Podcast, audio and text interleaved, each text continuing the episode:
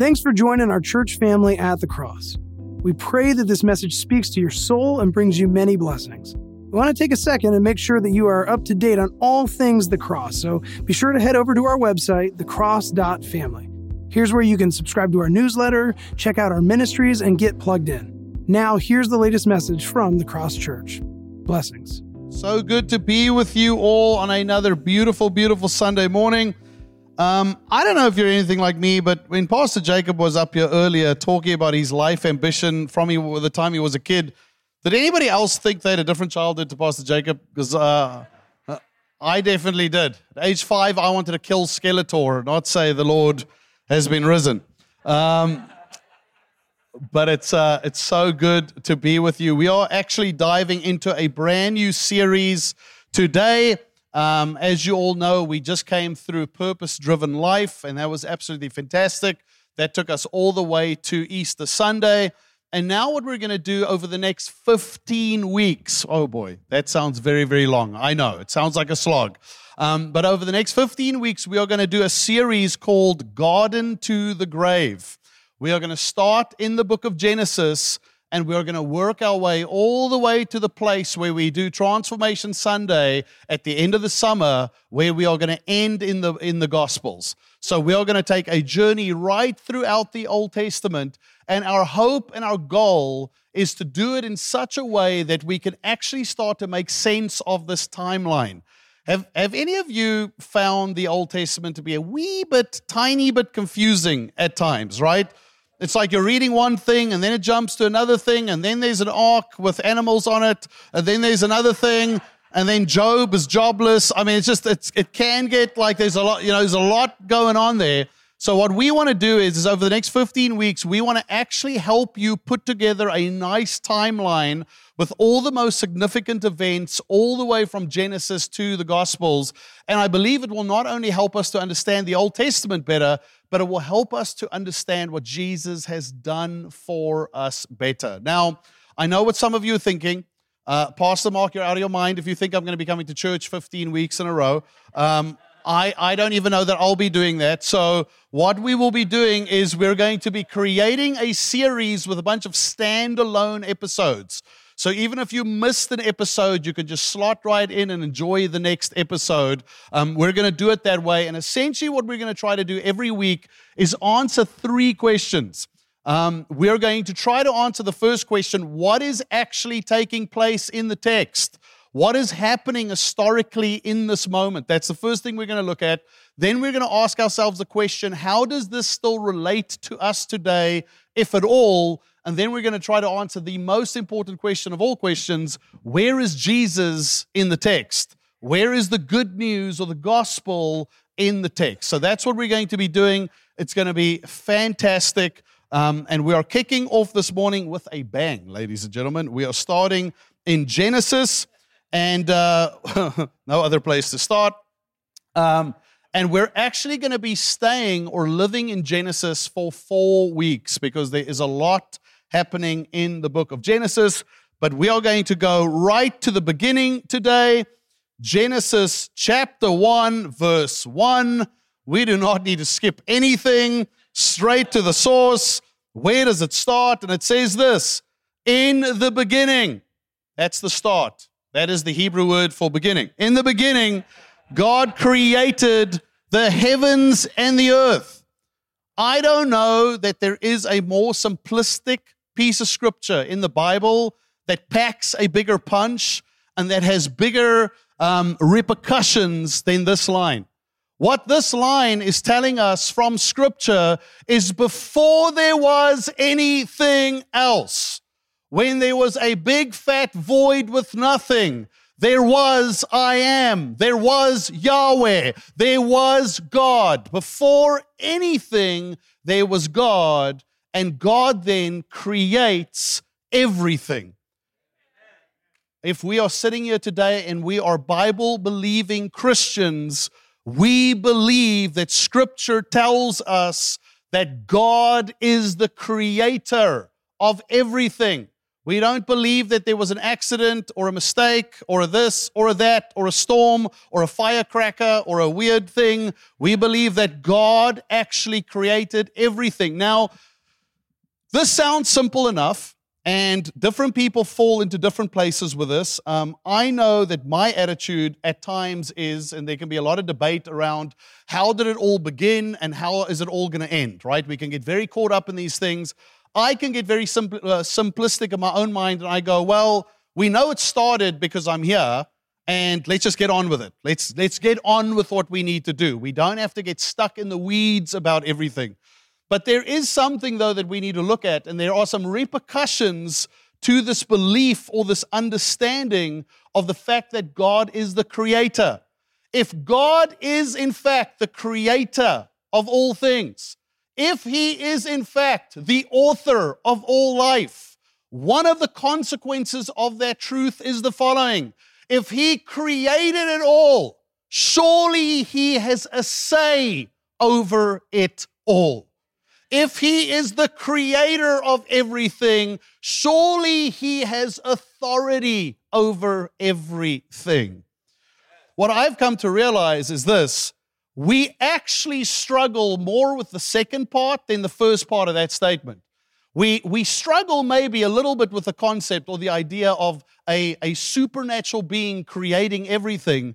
But what we struggle with more than that um, in 2022 as Americans, what we struggle with more than the idea of a creator is the idea of anybody or anything having authority over us. We struggle with this idea. I, uh, I was reading in the week an article about uh, Harry Potter World. I don't know if that's the right terminology for it. So if you're a nerd, so what? I don't care what the actual actual phrasing for it is. But you know, Universal Studios, Harry Potter 1 and 2, there's the castle and the train, and there's a lot going on there. There's a, a dragon. But I was reading a little article about this, and they were essentially saying that this whole thing cost about $265 million to put together. A little bit more than your kitchen summer renovation budget, right? So, big project, lots of minds, lots of managers, lots of people speaking into it. But one person had the final say on almost everything that took place in this $265 million project. She had so much say over what was going on that things had to be passed through her. And essentially, there were moments where she would veto things because it's not the way she wanted it to be. And they would have to do things that felt impractical and not what it should have been because of her say so. Who on earth can have this much power over Harry Potter world, you might ask?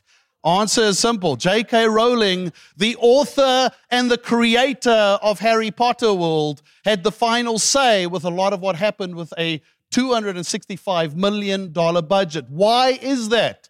It's because she was the creator, therefore, she has say and she has authority.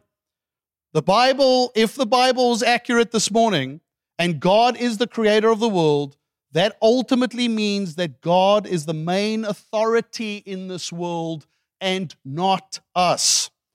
The repercussions of this for us today is that we are to submit ourselves to the authority of the Creator. Um, I will say this to you this morning. I, I think we can all agree with the fact that we are living during a time where there are lots of ideas floating around. Um, there's lots of ideas around how life should work. There's lots of ideas around how it shouldn't work. We are getting very creative. We are very vocal. There's a lot of avenues. There's a lot of communication. There's a lot of things going on, and a lot of people thinking and saying a lot of things. But as Christians this morning, it is not our responsibility to figure out what the latest fad is, but it is our responsibility to know what the creator and the author has to say about things. And then it is our, our responsibility to submit ourselves to his will, to his word, and to his purpose and to his plan. Now, there are some benefits to this. Let me, let me say this to you. Um, I do think that if you've been around a little bit, and if you're a seeker, and if you've been looking for truth, and if you've been looking for some purpose in your life, if you've been strolling through the supermarket of life philosophy, I do think you would have realized that there's a lot of options out there.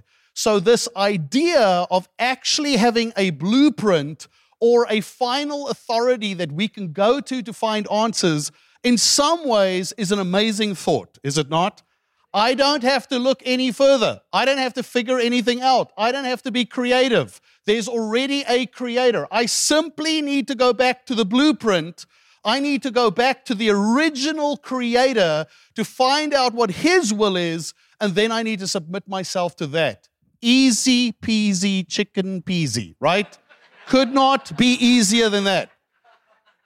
Here is the problem, ladies and gentlemen. Um, the, the good news is, is that we have somewhere where we can go find the blueprint, the original.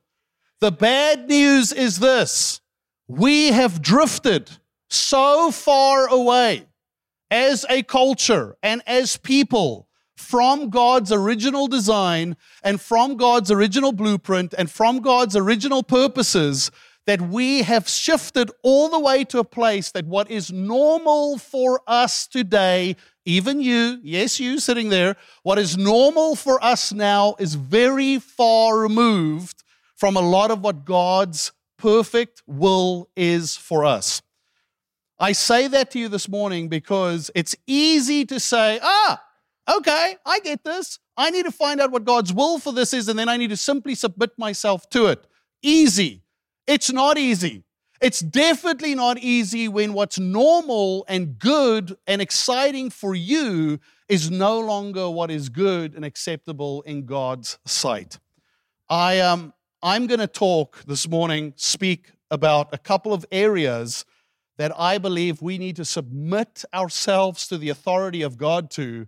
But I'm, I'm going to give you a warning today, and this is just how it is as I go back to the blueprint, as I go back to Genesis, as I go back to the Creator to find out what He has to say about some of these things, some of us are going to feel very uncomfortable. We're not just going to feel uncomfortable, we're going to feel like it is outright wrong. We're going to go, I hear what you're saying, but this doesn't fit in with where I'm at in 2022. I need to say this to you. I my biggest problem as a leader is I am very agreeable. Um, do you know what the word, the term agreeable means? I am a people pleaser. So all I want to do is please people. In my mind, the perfect world is all of us together out there somewhere. There's a big fire going. We're all holding hands. I think we're wearing loincloths. We're just sort of dancing. We're dancing. There's a lot of dancing. There's a tambourine. There's fairies. There's s'mores at some point. We're all just having a good old time, minding our own business together in unity. In my mind, that's what I want. But the reality is, is this. If we are going to go back to the blueprint, if we're going to go back to what God's word has to say about stuff, it is impossible for us to please everybody and stay in accordance with his word. And I am the guy that decided to sign up for the job where I'm in the middle now and I'm trying to please you and him at the same time, and I fail both most of the time.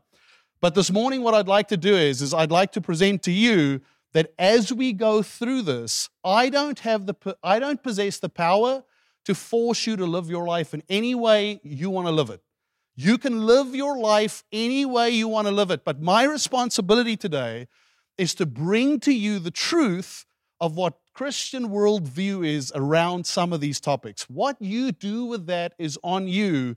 My responsibility and my job is to make sure that I'm clear in bringing to you what God's word has to say about some of these things. Are, are we good this morning? Okay. All right, so let's move forward here. First thing that we see in the book of Genesis, the first thing that we find is this God is the one who establishes our identity, not us. He is the creator of you, not you. Oh boy, but we do love DIY projects, don't we? I put a Pinterest in the other day of myself. Couldn't find it, but I was trying to look for an example that I should be aiming at, right? But we love, love, love DIY projects and we love working on ourselves. And I am just not sure that there's ever been a time in history where we are more confused about who we are and what we're called to than now in 2022. I was uh, lying by a swimming pool quite some time ago. Can't remember when it was. Could have been 10 years ago, three years ago, two days ago. My memory's not that great anymore, but I was out there somewhere. And as I was lying there, I noticed that everybody around me, my age, had like a ton of tattoos. And as I was looking at this, I thought to myself, I have become the uncoolest guy I know, right? It's time for me to get mom with an anchor and a heart on my shoulder, right? Time for me to get a tattoo. Um, there's a massive canvas to work on you. And I'm just sitting there. And as I'm sitting there, I go, you know, I feel like when I was a kid, they were tattoos, but it was rock stars and bikers, I feel like, right? It wasn't just everybody had tons of tattoos. So I actually Googled it. I'm like, Google, I need you. I need you to speak to me. Why is it that I feel like there's more tattoos now than there was when I was a kid? Let me just add this uncoolest thing ever. So Google actually responded by saying, You are the biggest dork ever. but okay.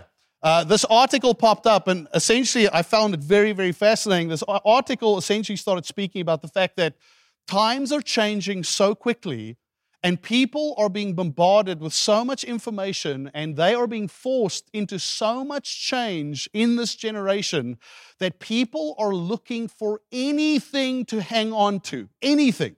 So, what starts to happen with some people when they tattoo their bodies, this article was saying, is that it literally becomes like reminders, memorials, markers. It's like your body becomes a journal and you are journaling your life literally on your body to remind you of where you've come from, who you are, and where you're going. Super fascinating, right? But there is this, this moment in time where we are all grasping and we are struggling and we are reaching for identity somewhere. Where can we possibly find it? Come with me to Genesis chapter 1, verses 26 to 28. First thing we read was that God created everything, therefore, He's the authority over everything. But now it says this Verse 26 Then God said, Let us make mankind in our image, in our likeness, so that they may rule over the fish in the sea and the birds in the sky, over the livestock and all the wild animals, and over all the creatures that move along the ground. So God created mankind in his own image.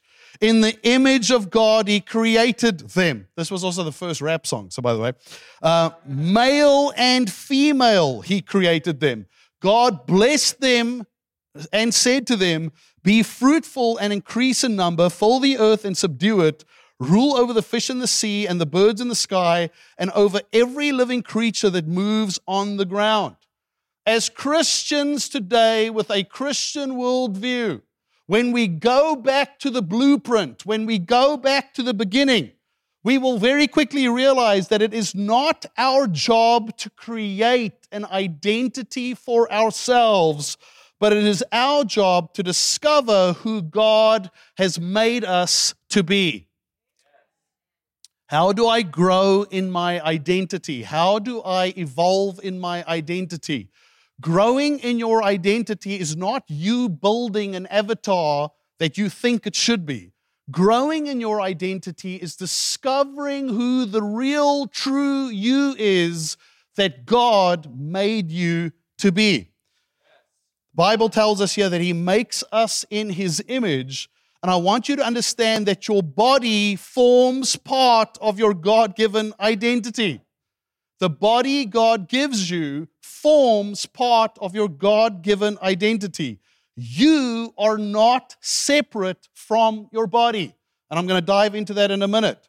What does this mean for us today? This means that your God given gender forms part of your God given identity. These two things are not separate. We are not separated from the body.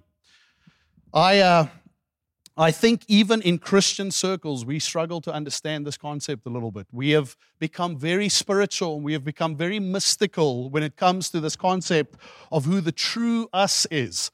And somewhere along the road, we've gone, well, there's Casper, the friendly ghost that lives on the inside of us. That's the real me. And then there is this body that I've sort of been cursed with, and it's not that great. And I'm just sort of this, you know, Loch Ness monster walking around.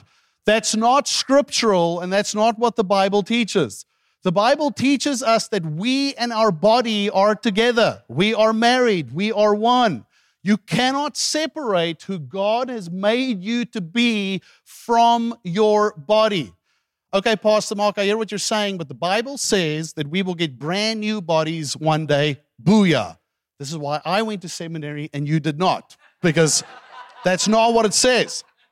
You're close though, four out of 10. Good job. But Philippians 3, verses 20 to 21 says it this way But our citizenship is in heaven and now eagerly await a Savior from there, the Lord Jesus Christ, who by the power that enables him to bring everything under his control, listen to this, will transform our lowly bodies so that they will be like his glorious body.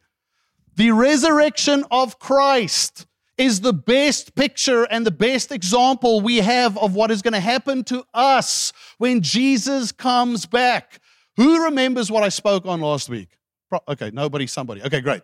Um, I don't know if you remember this, but I remember, do you remember that when Jesus appears to the disciples, he actually allows Thomas to touch the scars in his hands and in his body. It's the same body. When Jesus walks out of the tomb, he doesn't come out like Robocop, you know, like new body. It's the same body, but now that body is redeemed, it's transformed, and it is glorified. So here's the deal this morning. When Jesus chooses to come back, whenever he comes back, he will call us home and your body will be raised up from the grave. Scary zombie stuff, I know. And your body will be transformed and your body will be redeemed, but it will still be you because you and your body are actually one. Bible goes on and it says this. Uh, Paul says this in First Corinthians. Jacob actually mentioned it. Paul actually says, Hey, do not do all kinds of things that you should not be doing. Do you not know that your what? Your body is the temple of the Holy Spirit. And then Paul goes on to say that it doesn't even belong to you. You've got this puppy on rental, it belongs to him, right? because he paid for it and he's the one that's redeemed it. So, the first thing we need to understand is that He is the one that gives identity. He is the one that establishes who we are, and we cannot separate our body from who we are. It's one in the same. But does God make mistakes? That's a great question. Psalm 139, 13 to 16. And it says this For you were created you, for you created my inmost being. You knit me together in my mother's womb. I praise you because I am fearfully and wonderful made. Your works are wonderful. I know that full well. My frame was not hidden from you when I was made in the secret place, when I was woven together in the depths of the earth. Your eyes saw my unformed body. All the days ordained for me were written in your book before one of them came to be. This does not sound random. This does not sound like a mistake. This does not sound like God didn't know what He was doing on the day He made you. He made you perfectly, He made you beautifully. He has an incredible plan for your life. And as much as I understand that there are many people that are dealing with very, very severe things, I don't want to belittle that for one second this morning. Please hear my heart on this. I believe with all of my heart, though, that true life, real life, real transformation is found in our submitting to Him, no matter how unconventional, how painful, or how weird it might feel. It is when we go back to the blueprint, it is when we go back to the source that I believe we will experience real life. So, hear me this morning. Your identity is not found in your creativity or your trying to produce something else. Your identity is found in who He made you to be. And I believe that real peace, real joy, real transformation takes place when we rest in that, submit to that, and allow the Holy Spirit to work in that. Okay. You thought it wasn't going to get any awkwarder, but I will deliver, ladies and gentlemen. I will make it even more awkward this morning. And the older I get, the more I actually like awkwardness. I kind of like it. But let's move on. Yeah. Next thing that I saw in scripture um, is this um, God is the one that determines our identity, not us. Next thing I want to talk about is this God is the one that determines the use and place of sex, not us. Some of you are going, Did he just say the word that I think he said?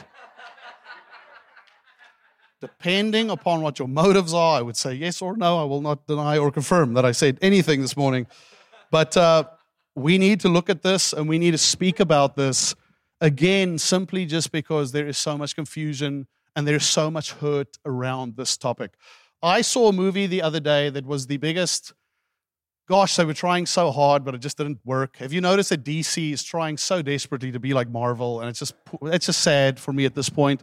But I was watching some DC movie where Superman was a baddie. Now, did you see this movie?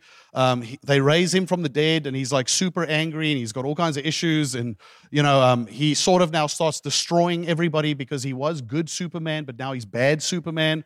And uh, the reality is, is that when Superman is good and right in the right context, he saves the world four times over. When Superman becomes bad Superman, he will destroy everything in his wake.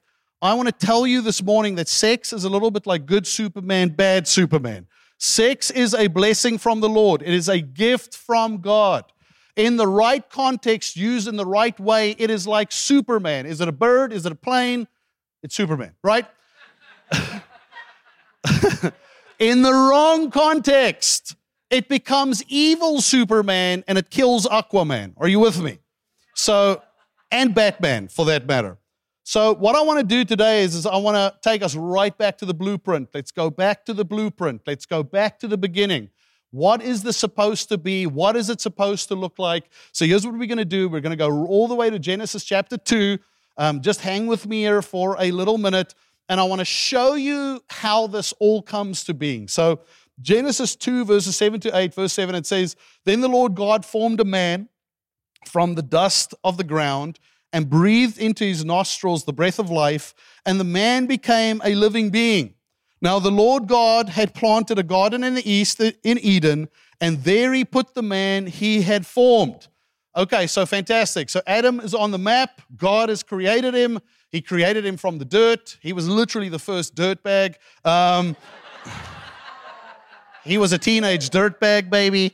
Uh, so, so God creates Adam puts him in a corner in the garden and says, Okay, let's check this thing out. Genesis 2, verses 18 The Lord God said, It is not good for man to be alone. I will make him a helper suitable for him.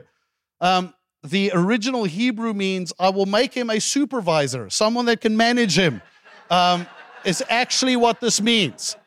God created a dirt bag, put him by himself in the garden, and 10 minutes later, God was like, okay, this is not going to work. I can just see Adam like burning stuff. Hey, hey. God, I blew up a mango. What do you think? Gee. I'm making a female. It's uh, calm down. Genesis 2, verses 21 to 25. So the Lord God caused the man to fall into a deep sleep. And while he was sleeping, he took one of the man's ribs and then closed up the place with flesh. Then the Lord God made a woman from the rib he had taken out of the man, and he brought her to the man. The man said, This is now bone of my bone and flesh of my flesh. She shall be called woman, for she was taken out of man. That is why a man leaves his father and his mother and is united to his wife, and they became one flesh. Adam and his wife were both naked and they felt no shame. Okay, so this is a little Woodstocky, the scene now. So now we've got a beautiful garden. We've got two naked people running around. It's going to get a little crazy. Um, my question then is where exactly does sex enter into the picture? Where does it happen? So we have Adam that has been created now. We have Eve that has been created now. So when does it happen? Genesis 4, verses 1, it finally happens, and it says this Adam made love to his wife Eve, and she became pregnant and gave birth to Cain. She said, With the help of the Lord, I have brought forth a man. Later, she gave birth to his brother Abel. So I understand that I've given a lot of scripture here to get to this moment, but the first question we have to answer here is in what context did God decide to introduce sex? When does sex enter into the picture? At what point in the created order did God say, okay, cool, we need to put this in here, and I want you to see something with me? Verse 25, when it speaks about God creating Eve, it says this Adam and his wife. Isn't that interesting? Adam and his wife were both naked and they felt no shame. So immediately, right in the beginning, it's not like they were boyfriend and girlfriend first. Adam didn't give Eve a promise ring at the prom, and then it didn't work out for a couple of years during college, and then they reconnected on MySpace. It's not how this happened, right? Right in the beginning, he creates Adam and Eve, and immediately he creates them in the context of marriage. So, when does sex step into the story? When God creates Adam and Eve, He creates them in the context of not only being male and female, but He creates them in the context of husband and wife. This is extremely significant because it shows us the following Sex, the way God originally designed it, came to being in the context of marriage between one man and one female. So, what does that mean for us in 2022 with everything that's going on?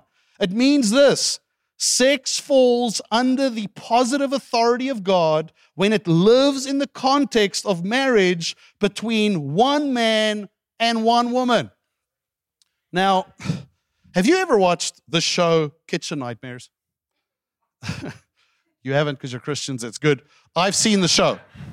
Saw it one time by accident. I was on a plane. It was the only thing showing, so I watched it. And what happens is, is Gordon Ramsay goes into failing restaurants, and uh, they call him in and they go, Gordon, you're a incredible chef. Everything is falling apart. Our restaurant's falling apart. Our lives are falling apart. Our businesses are falling apart. Please, can you help us? Then Gordon will do the following. He will go, okay, cool. Well, let's have a conversation. How do you think this restaurant's running? Brilliant. Like, I think it's the most brilliantly run restaurant ever. So Gordon goes, okay, so you're failing, but it's running brilliant. Great. Next question. How would you say the food is in this restaurant? Well, Gordon, to be honest with you, I feel like we got the best food in the county. Got it? So you're failing, but you got the best food in the county. Good. Next question. How would you say the service is in this restaurant? Gordon, I got to be honest with you, pal. We sort of created service. Like we are all about service. Got it again. So everything is failing and falling apart but you've got the base service, base restaurant, best attitude, best menu, best chef. Got it. What then happens, and I'll save you five seasons of Kitchen Nightmares, is Gordon goes into the back, the kitchen's dirty, he cleans everything up, and inevitably, somewhere in the show, they will present Gordon with the menu that they have as a restaurant. They'll give it to him. Gordon will look at it and he will go, This menu is bigger than Cheesecake Factory's menu. There is no way you guys are actually doing all of these items well. So when we relaunch the restaurant, I am creating a brand new menu. Same thing happens every single time. I can actually host Kitchen Nightmares at this point. the big reveal comes, the big day comes, everybody's excited. They run in, they're like, man, we're so excited. And inevitably, at some point, Gordon goes, I'm giving you the new menu that's going to transform this restaurant, that's going to change your lives. And he slips over one piece of paper and it has like three things on it. And the owner goes, But we had 75 things on the last menu. This has three on it. You're going to sink us, you're going to end us. And then Gordon goes, No, you had 75 things on the menu that was awful. You now have three things that people are actually going to want to eat. Stick to the menu. I say all that to say to you that I believe God's sex menu is like Gordon Ramsay's menu. There's very little on that menu, right? We have created a menu with multiple things on it. Lots of options, lots of choices. It's like a buffet. It's like the golden corral out there. But God has come in and said, Is this working for you? And we have gone, No, Lord, we're miserable. And He's gone, Well, here's your new menu. Sex between a man and a woman in the context of marriage. Lord, this is the worst menu I've ever seen. It's the most boring menu I've ever seen. Please give us something else. And the Lord goes, No, that is what I'm giving you because that is what I will bless. I want to say this to you today. Um, Pastor Mark, easy for you to say, like you, you're not dealing with issues. You don't have stuff that you're going through. Who, I mean, easy peasy, right?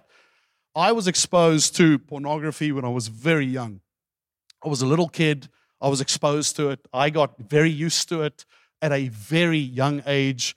Um, pornography was a normal thing for me when I was 10, 11, 12 years old. It became a part of me. It was a part of my identity. It's a part of who I was. When I became 19 years old, I found myself in Bible school and I had no idea why I was there, what I was doing. At this point in the game, I had this wall that I built in my room that literally had pictures of women in bikinis and naked pictures on my wall in my bedroom.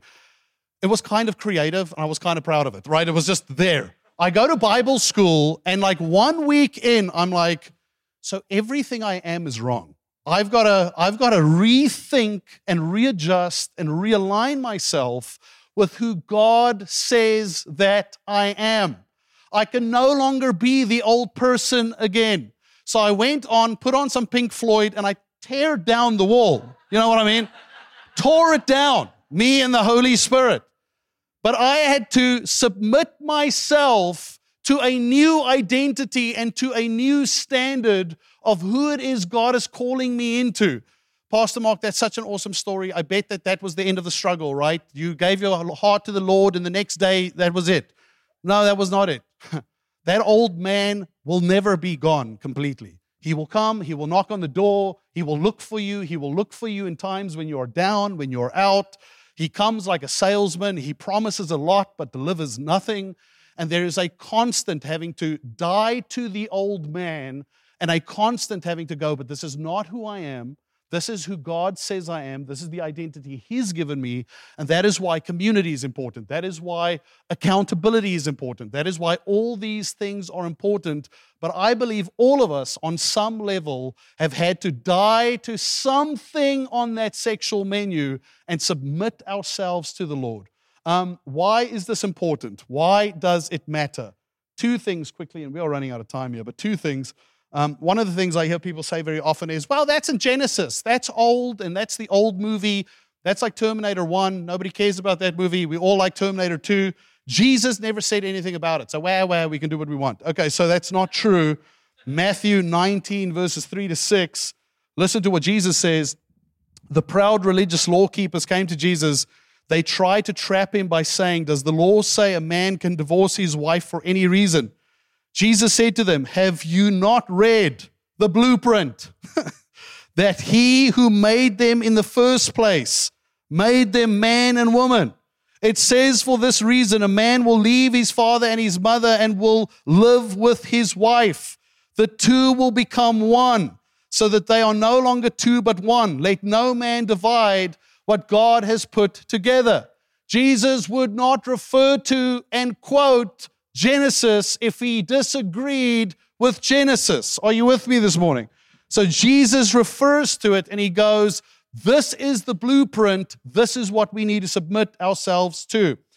So we've now seen the context of sex, but what is the purpose of it? I'm going to give you two things here quickly. Genesis 1, verses 28 God blessed them and said to them, Be fruitful and increase in numbers.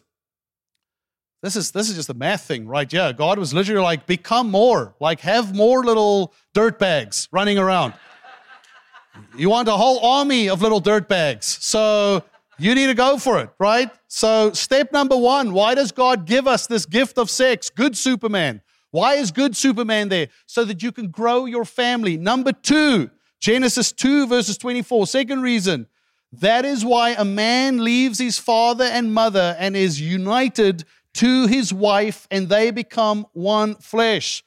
The purpose of sex is not just for them to have children, but also for them to be united. It is amazing how God removes something from Adam in creation and places it inside of Eve. God has literally made it that the male cannot be complete without the female and vice versa. To be more specific, God gives Adam and Eve the gift of sex so that they can become closer together as husband and wife than anybody else can ever imagine. Sex then is given to Adam and Eve as a gift from God, not only to grow their family bigger, but to grow their intimacy together.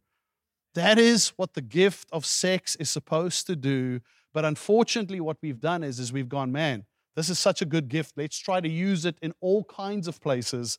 And when we do that, we find ourselves in trouble.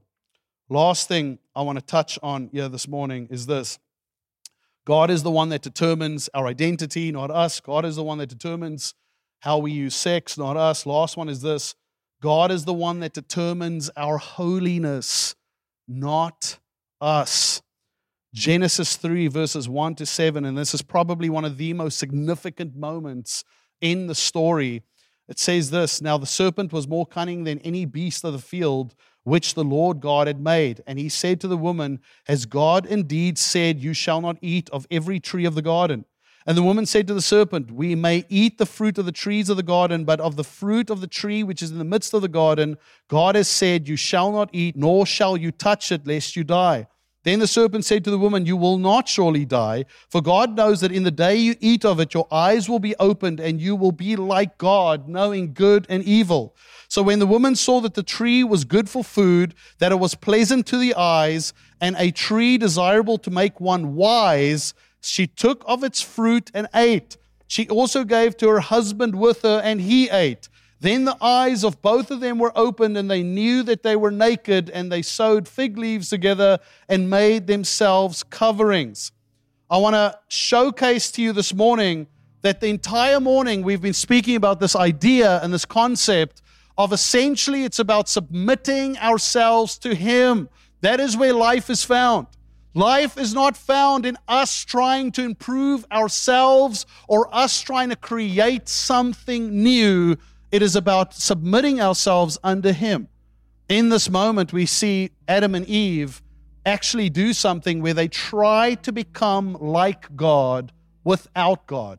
And in some ways, you go, but isn't that a good thing? They're trying to be holy. They're trying to be like Jesus. They're trying to be like God. I mean, sort of that's kudos to them for trying but they try to become like God without God. And essentially, they try to become like God with knowledge and with wisdom. Listen to what Paul says in 1 Corinthians 1, verses 20. Where is the wise person? Where is the teacher of the law? Where is the philosopher of this age? Has not God made foolish the wisdom of the world? It is only in Him that true holiness can happen. Last scripture I want to read you this morning, I promise. John 15, verses 4 to 8. God tells them not to eat from the tree of the knowledge of good and evil, and they do, and they fall. And then Jesus comes along in John 15, verses 4 to 8, and he says this Remain in me, as I also remain in you. No branch can bear fruit by itself, it must remain in the vine. Neither can you bear fruit unless you remain in me. I am the vine, you are the branches. If you remain in me and I in you, you will bear much fruit. Apart from me, you can do nothing. If you do not remain in me, you are like a branch that is thrown away and withers. Such branches are picked up, thrown into the fire, and burned. If you remain in me and my words remain in you, ask whatever you wish, and it will be done for you. This is to my Father's glory that you bear much fruit, sowing yourselves to be my disciples. The key to holiness was never going to be found in eating from the tree of the knowledge of good and evil, but the tree of holiness was always going to be found from eating from the tree that is Christ Jesus.